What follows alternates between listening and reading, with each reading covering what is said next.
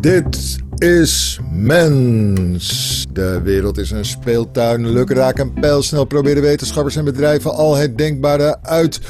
Maar hoe zijn wij eigenlijk aan het veranderen? Wat willen we eigenlijk? Wie willen wij worden? Daarover voer ik, Sander Pleij, gesprekken met schrijvers, kunstenaars, denkers, wetenschappers en de mensen die onze toekomst vormgeven. Vandaag spreken we met designer Marieke van den Heuvel. Marieke, ben je er? Ja, ik ben er. Fijn. Marieke, het is misschien een beetje ongalant, maar zou je jezelf misschien kunnen introduceren? Jazeker. Ik ben ruimtelijk ontwerper. Dat doe ik voor een ontwerpbureau genaamd D. Dat doe ik voor mijn eigen bureau, Bureau Man. En daarnaast geef ik les aan uh, TU Delft aan de faculteit bouwkunde. Ah, oké. Nou, jij bent je heel erg aan het specialiseren in iets waar ik het vandaag met je over wil hebben, namelijk de circulaire economie. En laten we eventjes de dingen eerst helemaal goed op een rijtje hebben. In Nederland moet in 2050 moet de economie helemaal circulair zijn. Wat betekent dat? Um, dat is een uh, grote vraag. In 2050 hebben we ons gecommitteerd aan een klimaatneutrale economie. En circulaire economie is daar eigenlijk een middel toe om dat te bereiken.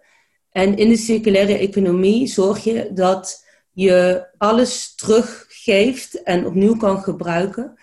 En uh, je gaat dus weg van de lineaire economie waar we op dit moment nog steeds in zitten. En lineair betekent dat je eigenlijk iets neemt, je gebruikt het en je gooit het weg, einde leven.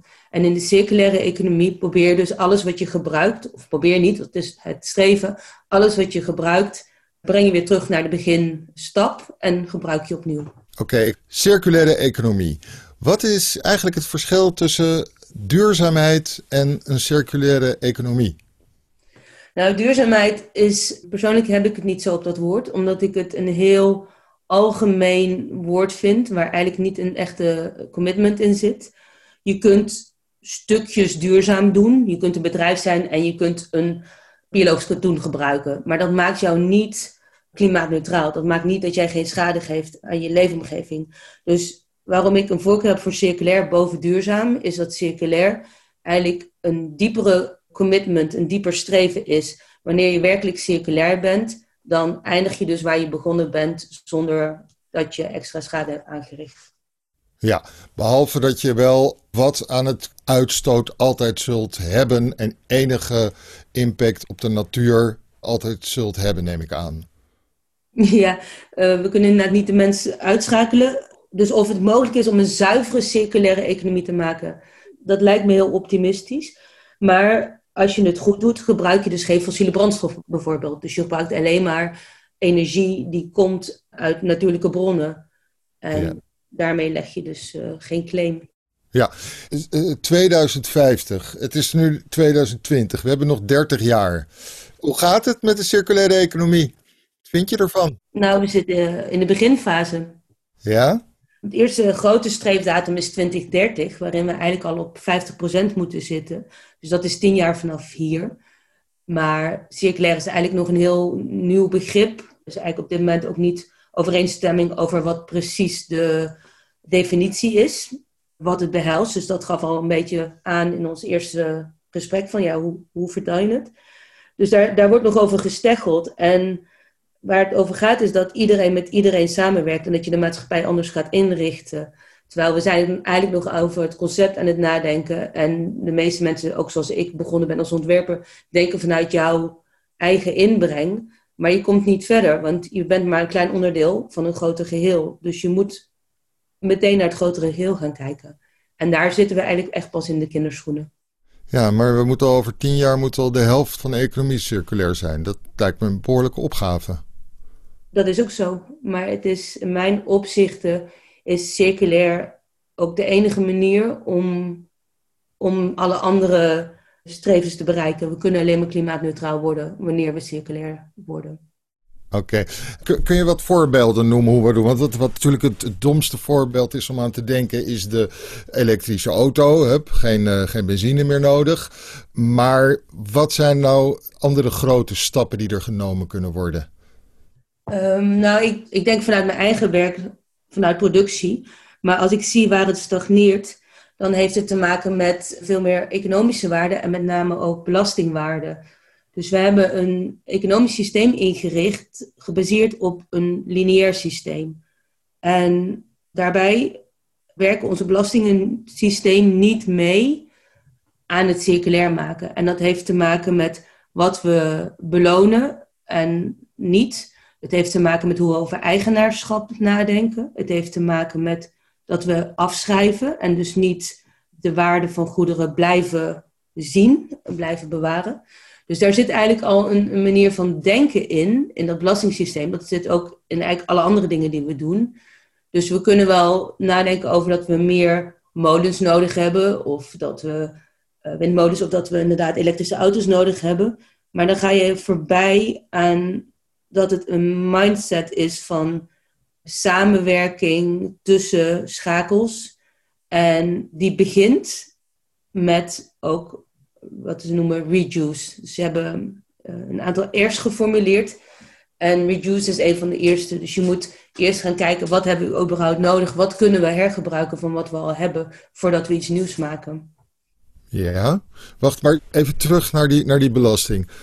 Hoe kan je het belastingstelsel anders indelen om naar een, een circulaire economie te komen? Nou, we hebben op, op meerdere manieren. Eh, er is een non-profit organisatie, Xtex, die heeft hier een hele grote aanzet voor gedaan. Ja. Um, een van de belangrijkste dingen is dat wij op dit moment plaatsen wij een lage belasting op grondstoffen, op natuurlijke hulpbronnen. En we betalen een hoge belasting voor arbeid. En dat maakt dat het helemaal niet aantrekkelijk is om iets te repareren of uit elkaar te halen en, en opnieuw in elkaar te zetten. Het maakt dat het eigenlijk goedkoper is, volgens ons belastingssysteem, om alles waar je klaar mee bent weg te gooien. Want de hulpbronnen zelf zijn het goedkoopste. Dus dat is een van de eerste dingen die veranderd moeten worden.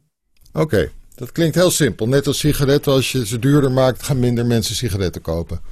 Het klinkt heel simpel, maar ik heb het nog niet uh, teruggezien in partijprogramma's. Maar ik, ben nog, uh, ik moet het nog wat beter onderzoeken ik, ik dacht al, al jaren geleden van als je nou een projectontwikkelaar hebt die een, uh, een stuk grond van een gemeente koopt en zegt van nou daar zet ik een gebouw op, kan je zo iemand dan niet ook een premie laten betalen om het gebouw na gebruik weer op te ruimen? Ik gebruik dat, dat, er, dat er ook al ontwikkelingen zijn die kant op.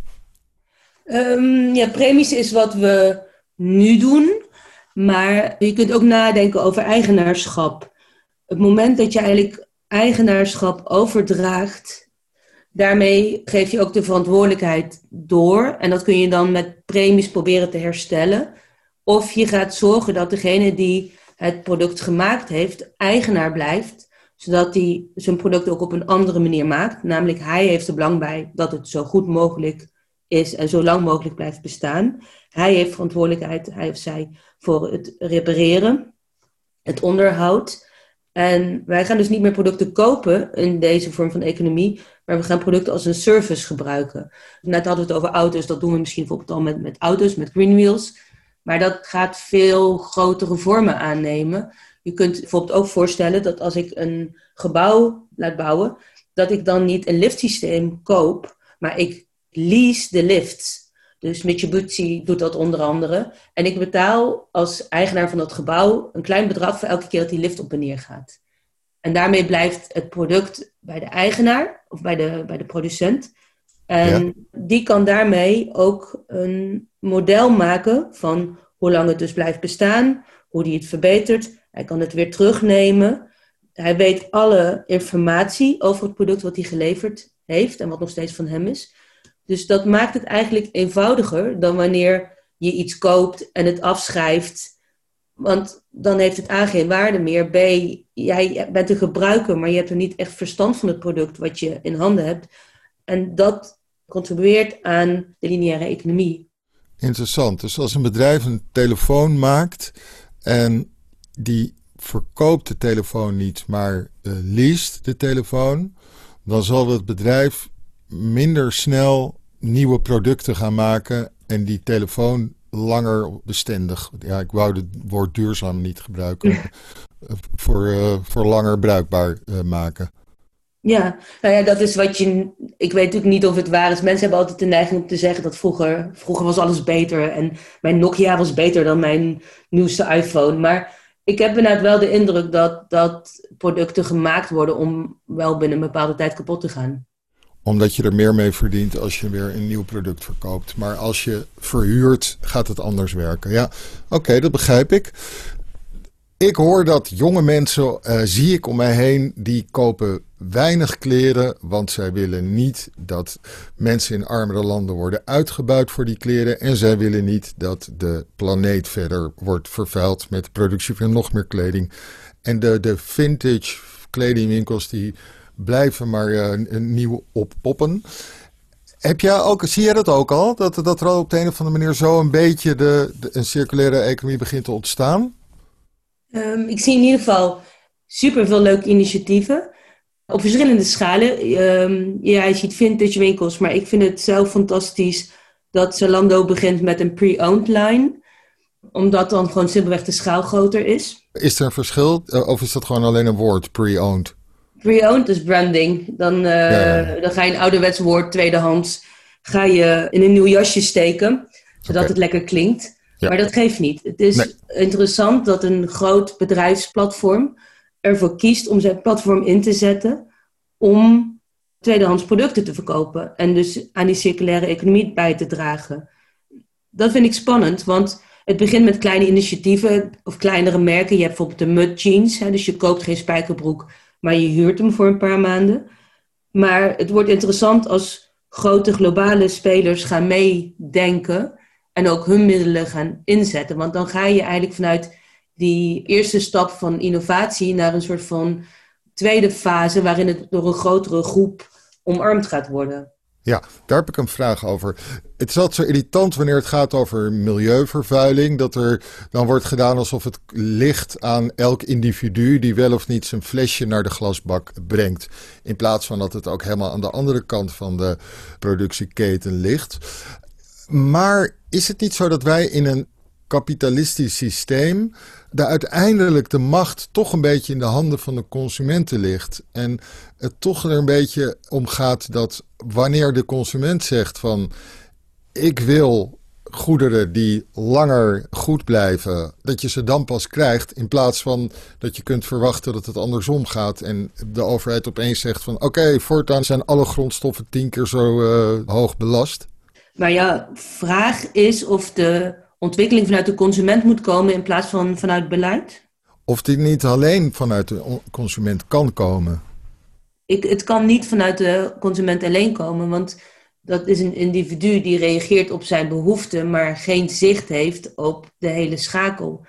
En ik geloof niet in dat, het één, dat er één oplossing is. Ik geloof niet dat het alleen maar met beleid af te dwingen is. Dan krijg je gele hesjes. Ik geloof ook niet dat alleen bedrijven het gaan doen zonder lichte dwang van overheid. En alles gebeurt niet als het geluid niet vanuit de samenleving komt. Dus het moet van alle drie de kanten komen. En dat heeft weer te maken met ook het besef. Alleen een consument, uh, natuurlijk heb je hippe jongeren die ermee bezig zijn en mudjeans huren. Maar je hebt ook jongeren die hun beperkte zakgeld opmaken bij de Primark. Um, ik verwacht niet van hun dat zij de implicatie van wat zij doen kunnen bevatten. Want het is best wel een lang proces voordat je begrijpt hoe dingen met elkaar verband houden en weet dat er ook andere opties zijn. Ja. daarom denk ik dat het met andere middelen, dus ook bijvoorbeeld zoals een belastingssysteem, kun je dingen mogelijk gaan maken. Ik was bij een lezing bij de Circle, dat is een uh, paviljoen wat over circulaire economie gaat. Zij hosten uh, allerlei bijeenkomsten. En er was ook iemand van de ABN AMRO zelf bij. En die uitte zijn frustratie omdat hij ging over de tak duurzaamheid of circulair. Hij kreeg allerlei projecten op zijn bureau. En hij zei, ik kan een heel aantal van die projecten niet goedkeuren omdat ze niet rendabel zijn. Zou de belasting anders in elkaar steken, zou ik ze wel goed kunnen keuren. Dat gesprek was voor mij eigenlijk een trigger om dat verder te gaan onderzoeken. En ik ben natuurlijk als ontwerper begonnen naar dit onderwerp te kijken. En er zijn dingen die ik als ontwerper kan doen en kan verbeteren. Maar dat heeft zijn grenzen. Dus het gaat vooral op, op de momenten dat je die cirkel rond probeert te maken. Daar zitten een soort van schakelpunten. En dat kan een individu niet oplossen. Ja, zeker dus niet een individu dat iets minder kapitaalkrachtig is en gewoon geen spullen kan kopen die duurzaam zijn. Misschien wel af en toe met kleding, maar met een aantal andere uh, dingen niet. Dat is een van de dingen waar ik over nadenk als het gaat over product as a service. Want daar zit ook iets heel kwetsbaars in. Als ik... Product as a service, die term ken ik niet. Product as a service, dat heeft dus te maken met dat je eigenaarschap verandert. En dat betekent oh bijvoorbeeld dat ik geen fiets koop, maar dat ik een ja. uh, fiets lease elke maand. Ja. Maar wanneer ik elke service die ik gebruik van maak, elke maand moet betalen volgens een leasecontract, dat betekent dat ik ook een heel stabiel inkomen moet hebben. Dus het is niet dat je iets koopt en dan heb je die grote aankoop gedaan en dan ben je klaar. Maar je, als alles een service wordt, dat betekent dat je eigenlijk heel veel kleine dingen moet betalen elke maand. Dus daar zit ook nog een kwetsbaarheid die niet opgelost is. Maar daarom zeg ik, we zitten aan de beginfase van allerlei dingen die we moeten uitdenken om het werkbaar te maken. Ja. Hoe ben je, behalve uh, met onderzoek, nu zelf met die circulaire economie bezig? Als ontwerper zijn er een aantal dingen die je kan doen. Je kunt echt anders ontwerpen. En dat leidt ook tot een andere esthetiek. En dat staat ook in de beginschoenen. Maar dat betekent een van de grote wijzigingen van hoe wij als ontwerpers hiermee om moeten gaan, is de term losmaakbaarheid. En losmaakbaarheid betekent wat we nu doen, is we hebben een idee, een visie, een concept waar we achter staan, gaan dat bouwen en doen alles wat daarvoor nodig is. Maakt niet uit welke materialen we met elkaar vermengen, of het recht of rond of groot of klein, weet je, we hebben die visie. Maar op het moment dat ik dingen met elkaar verbind, en zonder een plan hoe je ze weer los van elkaar kan maken, maak ik alles waardeloos. En dat is een hele andere manier waarop ik in één keer over mijn vakgebied moet nadenken. Heel veel dingen worden met elkaar verlijmd. Maar op het moment dat ik ze verlijm, eindigen ze als een soort van gezamenlijk ding op de sloop. Want je kunt niet meer iets met een grondstof doen, want de grondstof is verweven met een andere grondstof. Dus we moeten dingen zo gaan maken dat niks echt permanent met elkaar verbonden is. Zodat je eigenlijk alles wat je doet ook weer kunt ontmantelen. En dus in de, naar de verschillende plekken kan terugbrengen om opnieuw te gebruiken. Ik begrijp het. Je hebt uh, mooi twee voorbeelden. Je hebt de Fairphone, die dan bestaat uit verschillende modules. Zodat als er één onderdeel kapot gaat, je altijd gemakkelijk weer een ander onderdeel er, erin kan stoppen zonder dat je de hele telefoon moet vervangen. Mhm. Ik was laatst bij een ontwerper Barend Koolhaas. En die had een modulaire auto had hij ontworpen. Waarbij je dus alle onderdelen heel erg simpel eruit te halen waren. En vervangen konden worden door een nieuw onderdeel. Waarbij je ook niet afhankelijk was van één bepaalde fabrikant. En de grap is, zowel die auto als die Fairphone. Die zagen er behoorlijk niet gestroomlijnd uit, zal ik maar zeggen dus een andere esthetiek, daar moeten we misschien nog even aan wennen dan. Ja, dat is echt een uitdaging, want ik heb mijn opdrachtgevers nodig dat ze meegaan met mijn nieuwe manier van ontwerpen. Maar het vergt wel dat ze. Het, het is soms kaler, omdat je eigenlijk de overdaad probeert te schrappen.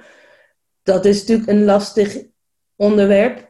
En het is inderdaad, ik heb dat in uh, een van mijn presentaties bold is beautiful genoemd. En daarmee bedoel ik bold als een schroef. Wat je doet is je laat de schroeven zien. Je laat de manier waarop het gemaakt is zien. Je werkt niet dingen weg. En wij leven op dit moment in een soort van Kim Kardashian samenleving waarin we alleen maar steeds meer een, een perfectie nastreven met, met filters en uh, dan wel digitaal, dan wel fillers in ons gezicht en alles. Alles moet een bepaalde perfect plaatje zijn. En we kunnen dit eigenlijk alleen maar bereiken met het omgekeerde. Dat we een beetje ontspannen worden en niet dat perfecte plaatje willen maken. En dat we het dus niet erg vinden dat je schroeven ziet. Dat dat niet het ding moet zijn wat het ontwerp maakt of breekt. Want het namelijk laten zien van de schroeven betekent dat degene die het moet gaan opruimen of moet gaan ontmantelen ook ziet hoe die het uit elkaar kan halen. Wat grappig. Er is namelijk ook een esthetiek die uit de jaren tachtig misschien komt en in de jaren negentig er was en die ik nu nog steeds wel zie. Die gaat over dat alles heel rauw en authentiek moet zijn. En die ik dan associeer met uh, loftwoningen, waarbij je de bakstenen laat zien en waarbij ook een leiding getoond mag worden. Begrijp je wat ik bedoel? Jazeker. Um, het is natuurlijk ook een beetje de hipstercultuur. Maar ik had een uh, grappige discussie met collega's ook over.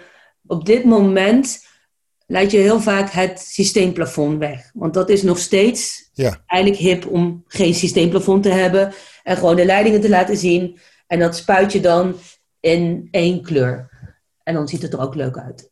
En we hadden het erover van, ja, maar is dit nou inderdaad een trend? En, en verdwijnt dat ook weer? En gaan we dan weer het systeemplafond herwaarderen? Of komt dat nooit meer terug, omdat het eigenlijk een laag is die je niet nodig hebt? Maar dan blijf je dus in een bepaalde esthetiek hangen. Al denk ik dat ook daar heel veel ontwikkeling in zit. En dat is het leuke met werken met studenten. Met hen ben ik ook hiermee bezig. En dan probeer ik vooral in de detaillering met hun te werken. Want een schroef is ook maar een schroef. Maar misschien kun je op hele andere manieren dingen verbinden met elkaar. Door magneten, door elastieken, door touwen. Of wel verlijmen, maar met biologische uh, lijmen. En daar zit nog heel veel innovatie in. 3D-printen is natuurlijk een manier waarop je wel heel vrij bent in je vormentaal. Dus als je zeg maar, nou kijkt naar het begin van de 20e eeuw, dan, dan begint die industrialisatie van de leefomgeving door te zetten. Je hebt natuurlijk het Bauhaus, je hebt, je hebt een hele andere manier van meubels ontwerpen. En dat is gebaseerd op dat het industrieel wordt gemaakt in plaats van door, door uh, crafts. Ja. Door ambachtsmensen.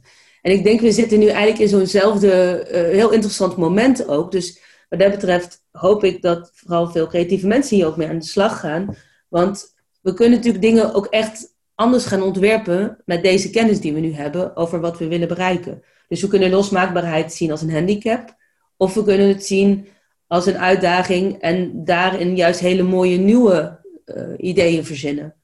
Ja. Dat zeg maar dat onze meubels echt anders eruit gingen zien, zo zal dat misschien nog een keer gebeuren. Dat onze ja. leefomgeving anders wordt. Ja. Een architect wees mij een keertje op dat je in uh, tegenwoordig mensen in hun huis dan vinden dat het niet grootschalig verbouwd moet worden, maar dat er dan een kleine oplossing gevonden moet worden waarbij ze niet meer een tussenwandje doen, maar waarbij ze uh, glas tussen zwart ijzer ergens in het huis zetten. En toen ging ik voor de grap inderdaad eens verder kijken. En toen zag ik dat als je bijvoorbeeld op Funda kijkt, dat echt Elk huis heeft het. Iedereen die gebruikt van die zwarte ijzer of lood, wat is het, met glas ertussen. En je kan het ook al helemaal prefab in de bouwmarkt kopen.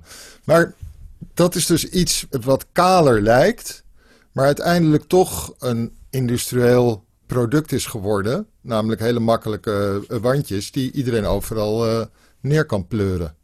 Ja, in theorie wel. In praktijk ben ik het niet helemaal met je eens. Dit, uh, deze mensen zijn dezelfde mensen die uh, eindeloos visgaatvloeren plaatsen. En ja. allemaal naar dezelfde Pinterest-borden kijken. En wat er lastig aan is, is dat het mode is. Dit is gewoon het beeld wat je nu ziet in alle tijdschriften. Pinterest is daar inderdaad een belangrijk onderdeel van. Dus mensen zien dat, willen dat ook. En ik vraag me af hoeveel mensen dit doen omdat het modulair is. Want vaak halen ze andere dingen weg om dit te plaatsen. En misschien is het over vijf jaar of tien jaar weer helemaal anders. Dus dit is dus juist hetgene waar ik een beetje tegen wil strijden. Dat je dus niet met elke trend meegaat en dat doet omdat je dat in een tijdschrift ziet. Want dat is eigenlijk weer diezelfde Kim Kardashian cultuur. Je moet veel meer nadenken vanuit wat heb ik? Wat heb ik hier al wat ik mooi vind? En als ik iets ga wijzigen, kan ik dan iets gebruiken wat al bestaat? En als dat niet kan, dan ga je eigenlijk pas iets opnieuw ontwikkelen. En ja, ja. ik weet ook niet of het modulair is, want het is toch vaak op maat gemaakt. Ja, en, en over 15 jaar liggen dus overal de afvalhopen, uh, vuil storten vol met van die ijzeren dingen met glas er, kapot glas ertussen. Ja, ik lig wel eens ruim zo, maar het is wel waar ik bang voor ben. Woon je zelf ook in een huis met, met allemaal opgeknapte meubels van, de, van het grof vuil en zo? Um, nou, ik heb wel heel veel dingen in huis die wij uh, inderdaad van Marktplaats hebben gehaald of vintage producten. Ja, het is niet alles. Ik ben daar niet uh, uh, 100% clean in, maar ik doe wel mijn best inderdaad om dingen die ik uitkies te kijken of ik inderdaad bestaande dingen kan vinden. En dat hoeft niet altijd een vintage look te hebben, want we, hadden, we hebben een hele mooie designkast en die hebben we gewoon op Marktplaats gevonden. En hij is dan niet helemaal perfect meer, er zit een kleine beschadiging in, maar ja, ik ben op dat punt dat ik dat ook niet meer erg vind, omdat ik de consequenties zie. Ik kreeg met Sinterklaas een cadeautje en daar zat een deukje in, in, uh, in dit boek. En uh, de, mijn schoonzusje die dat aan mij gaf, die zei meteen... Je moet het niet het plastic eraf halen, want ik moet het nog terugsturen. Want er zit een deukje in. Misschien dat ik dat zeg maar een tijd geleden had gezegd... Ja, nee, natuurlijk hier, stuur maar terug. En nu denk ik, ja, maar dat is onzin. Want ik ga het gebruiken, dan komt er ook een deukje in. En er is niks mis mee. Dus ik pleit voor een cultuur waarin we niet alles eindeloos perfect willen. Want daardoor moet je zoveel weggooien. En, en waarom? Wat, wat is het, zeg maar, wat je probeert? Welk perfect plaatje probeer je in stand te houden? Het woord dat in mij nu opkomt is een beetje ontspullen. Dat is toch ook een nieuw woord? Ja, dan kom je naar het hele stroming van minimalistische mensen. Maar dat is op zich niet eens wat ik bedoel. Ik, ik, ik bedoel wel dat je nou niet alles moet kopen, maar als jij het lekker vindt om, om lekker veel spullen in je huis te hebben, dan zeg ik niet dat je dat niet moet doen. Maar ik zou het wel fijn vinden als je die spullen kunt vinden ergens en niet allemaal nieuw gemaakt moeten worden voor jou. Ja, en je studenten, hoe uh, gaan die hiermee om? Is dat iets wat, wat een passie voor hun ook is? Ja, ik ben er dus, eh, vorig jaar ben ik begonnen met lezingen te geven. Dit jaar hebben we ook echt een workshop gedaan. En ik vind het super leuk, want je merkt dat ze heel erg op zoek zijn naar de middelen. Dus ze volgen ook het nieuws en ze horen de staat van de wereld. En ze horen op hun opleiding dat ze daar iets mee moeten, want iedereen roept het. Maar vervolgens krijgen ze heel vaak niet de middelen om het te doen of de uitleg hoe je het moet doen. Dus zeg maar door met hun te gaan werken over hoe je detailleert in losmaakbaarheid. Hoe je nadenkt over waar je je spullen vandaan haalt. Of je het tijdelijk kunt gebruiken, kunt lenen. Maar ook hoe je een soort van document maakt waarin je opslaat wat je allemaal hebt, waar je het vandaan hebt. Zeg maar voor degene die naar jou komt. Uh, dat is een materiaalpaspoort, even kort door de bocht gezegd. Dat, dat vinden ze superleuk, ja. Een materiaalpaspoort? Een materialenpaspoort, dat is één dat is een wat langer verhaal, als je dat oké vindt. Ja? De overheid heeft gezegd, we willen een circulaire economie. We willen ook vooral een circulaire bouweconomie. Daarin moet dus alles wat we bouwen, moet weer teruggebracht worden naar grondstoffenniveau of hergebruikt in een ander gebouw. En daar zit heel ongelooflijk veel informatie in zo'n gebouw. Dus wie onthoudt dat nou? De architect is al lang iets anders aan het doen. En, en de bouwer ook. Dus het is belangrijk dat we informatie vastleggen. Een van de architecten die hier echt in gepioneerd heeft, die daar een heel belangrijke persoon in is, is Thomas Rauw. Die is daarmee begonnen. En dit is nu iets wat eigenlijk vanuit de overheid wordt onderzocht of we dat kunnen doorpakken, of dat beleid kan worden. Maar waar ik ook naar heb gekeken, wederom vanuit mijn vakgebied. Want wat ik wel merk is, het is heel, heel intensief. En het kost heel veel tijd en het kost geld om echt alles heel specifiek vast te leggen. En je kunt er aannemers en bouwers helemaal gek mee maken. Ja, dus we moeten hier ook hier moeten we methodes in vinden die, die handzaam zijn. Dus dat we niet zeg maar in één keer 15% van onze tijd bezig zijn met een soort van administratie. Maar je hebt het wel nodig. Ik weet dat er jongetjes zijn geweest die riepen blockchain. Ja, dat, dat, dat is iets wat meer, denk ik, uh, relevant is in productie, die ook in meerdere landen plaatsvindt. Hè. Dus dat is bijvoorbeeld voor de kledingindustrie of dingen die echt producten zijn.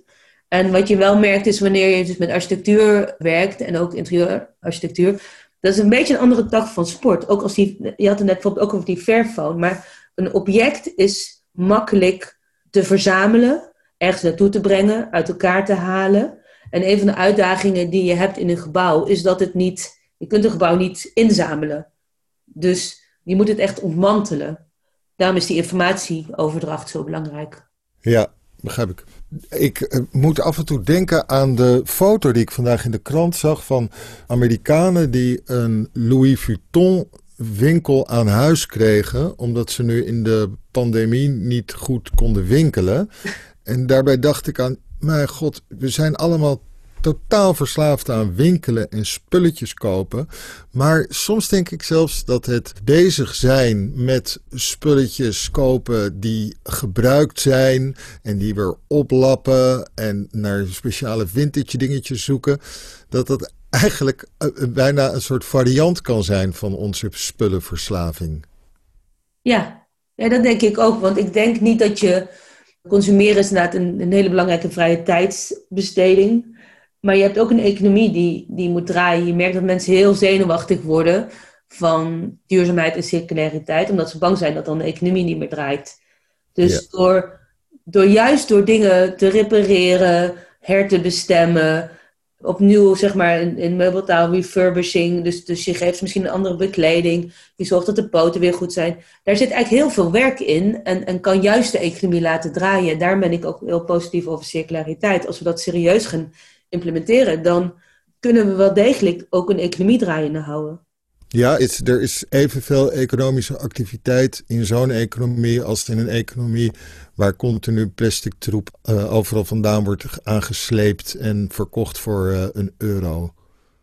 Ja, ik, uh, ik kan er nu even niet bewijzen met een hele calculatie, maar dat is wel wat ik denk, ja. Oké. Kun je ook voorbeelden noemen van ontwerpen waar je zelf mee bezig bent geweest of met je studenten waarvan je dacht van hé, hey, dit is, nu hebben we te pakken, dit is een beetje waar we naartoe moeten gaan?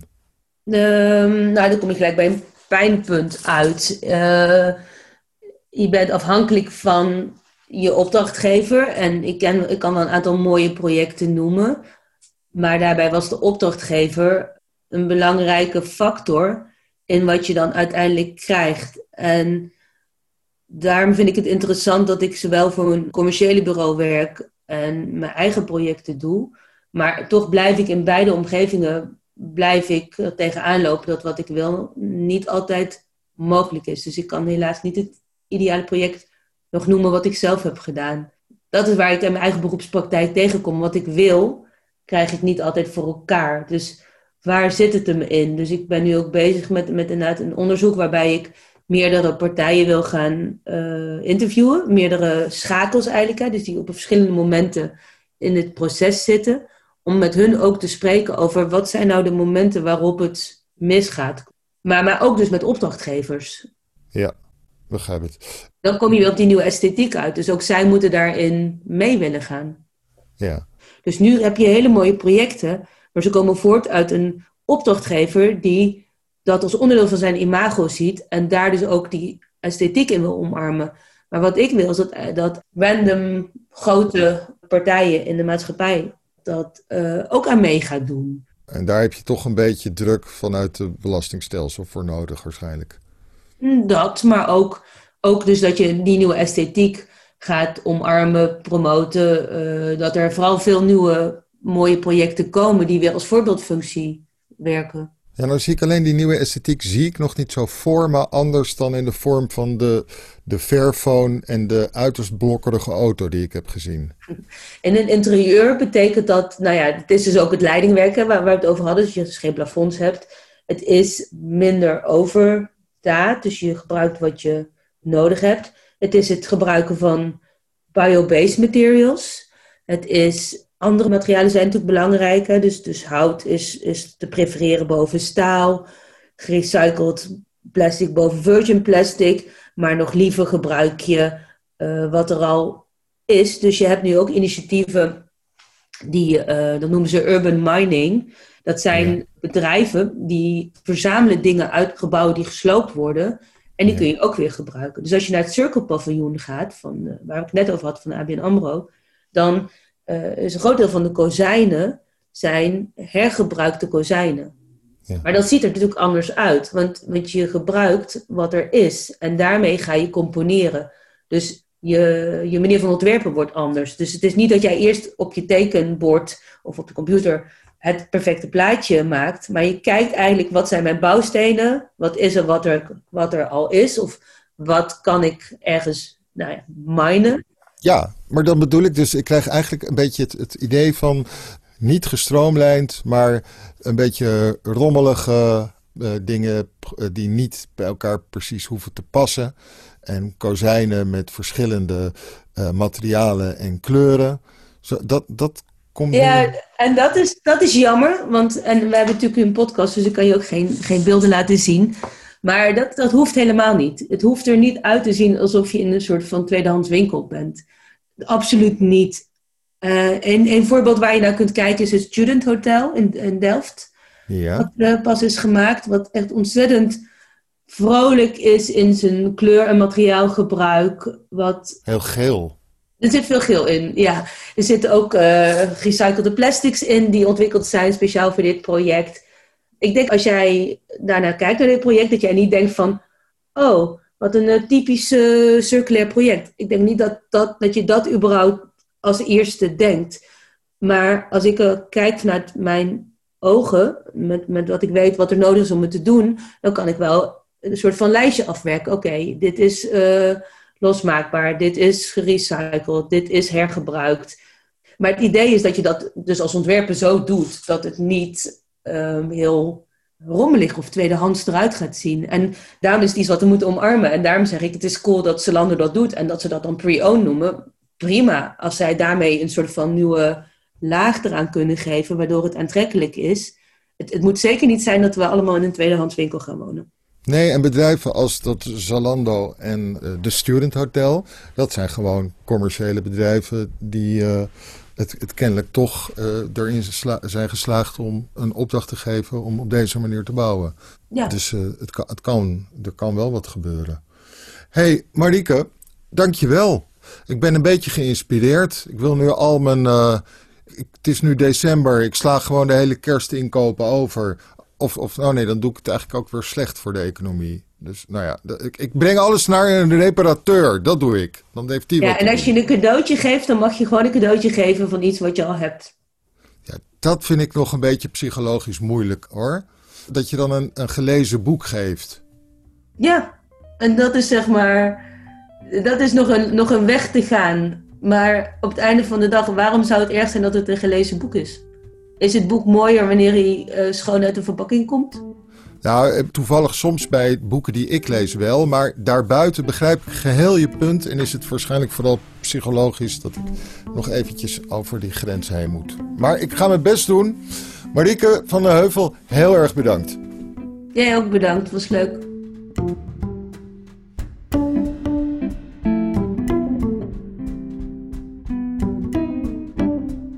Dit was Mens, met in deze aflevering Marieke van den Heuvel.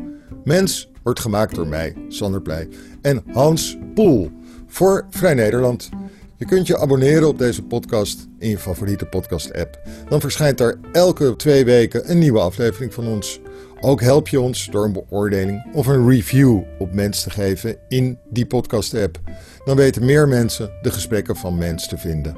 Voor onze trouwe luisteraars heeft Vrij Nederland ook nog een aanbieding. Een half jaar Vrij Nederland online voor maar 15 euro. Kijk voor die aanbieding op vn.nl slash podcast. vn.nl schuinstreepje podcast. Bedankt voor het luisteren en tot de volgende mens.